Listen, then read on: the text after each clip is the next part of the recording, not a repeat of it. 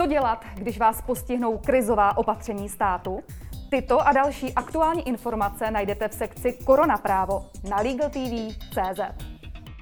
Jsou vládou nabízené balíčky daňových úlev a půjček jedinými prostředky, jak pomoci těm, kteří utrpěli škodu v důsledku krizových opatření? Eh, já se domnívám, že ne a docela mě překvapuje, že jsou inzerovány tyto balíčky, ale ne to, co je základní. To znamená právo na náhradu škody, která vyplývá, nebo to právo vyplývá z toho, že tedy jsme v režimu těch eh, krizových opatření a tam je, pokud vznikne škoda, právo na náhradu škody.